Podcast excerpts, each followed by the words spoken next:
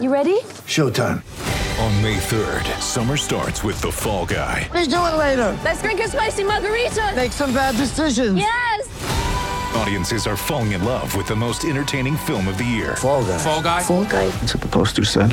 See Ryan Gosling and Emily Blunt in the movie critics say exists to make you happy. Trying to make it out? Nope. Because I don't either. It's not what I'm into right now. What are you into? Talking. Yeah. The Fall Guy. Only in theaters May 3rd. Rated PG-13. Ladies and gentlemen, let's go downstairs and inside the coach's office. You know, my mind is on our team. Right before tip off, here's David Locke with head coach Quin Snyder. It's the Quin Snyder Coaches Show. Ready? Ready? Ready? Welcome back to the Moda Center in Portland, Oregon. Time for the Jazz and the Portland Trailblazers. Time for the head coach's show with Quin Snyder. And let me just big picture. What are you seeing out of Damian Lillard right now? It's it's um, kind of historic performances when you string them together. They're great performances that only a certain number of guys in the league can can um, can have. Um, and then when you think about the fact that he, he's had them consecutively, um, it's it's rare and it speaks to him. I, I think it shows on some level how unselfish he is. It's kind of ironic because when CJ's back and Nurkic is back, um, he's more aware of getting people involved, and you see fourth quarters like that, You know, you add up. If he had four quarters like this, it'd be 60. Um, and now he's needed to do that, you know, for the course of an entire game, and that's what you know. That's what you see.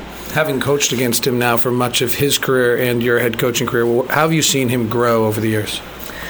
You know that that would be a really good question for Johnnie Bryant because you know they're close from um, from growing up, and in a lot of ways, you know Johnnie um, was part of his life as a as a young player, um, and they remain really close. So I, I, some of it, um, I kind of check with Johnnie when I see something. I, I think you, him, his finishing um, off one leg to be specific.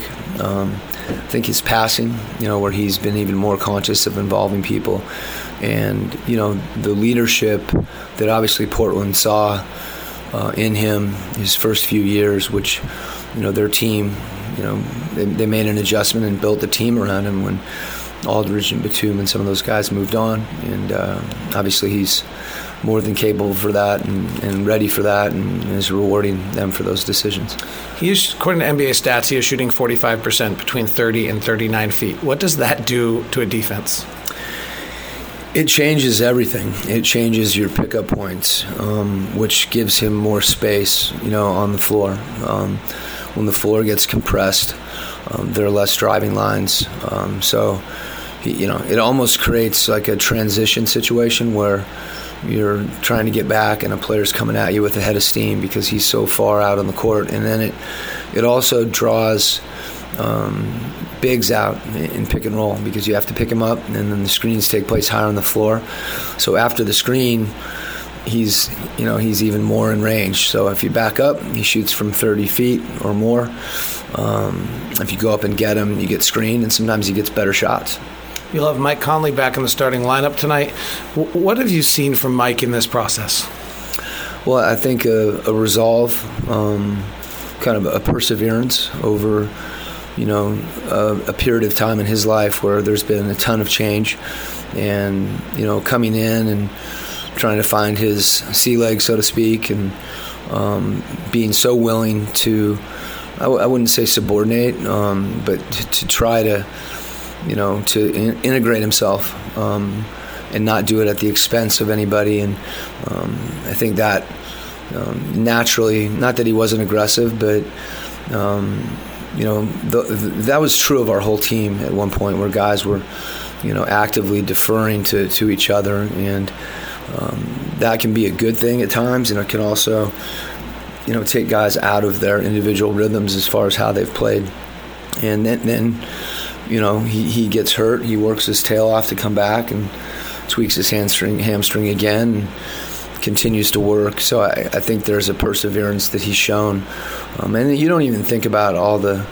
You know, you, for anybody that's lived 12 years and one. That's basically like growing up somewhere, because I don't know how many people remember before they got to kindergarten, and then all of a sudden you're going off to college. And in his case, he's leaving Memphis, you know, um, with um, having been married and having two children, and now you're somewhere else, and you know that, that's a big that's a big thing. It doesn't happen to players very often, and he's still at a point in his career where he's got so much to give, and I think he's been anxious to to do that.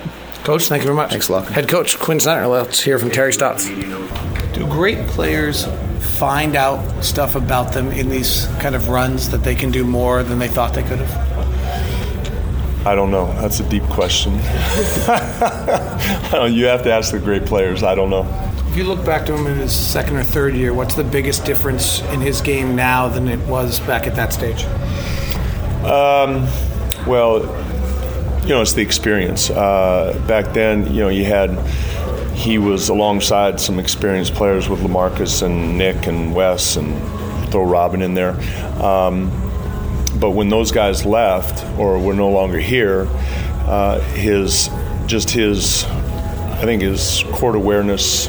Obviously, you can look at his moving out of shooting range, and I think he's become a better, uh, a more clever passer. I think he sees the game a little bit better, and that's just to be kind of be expected uh, with the experience.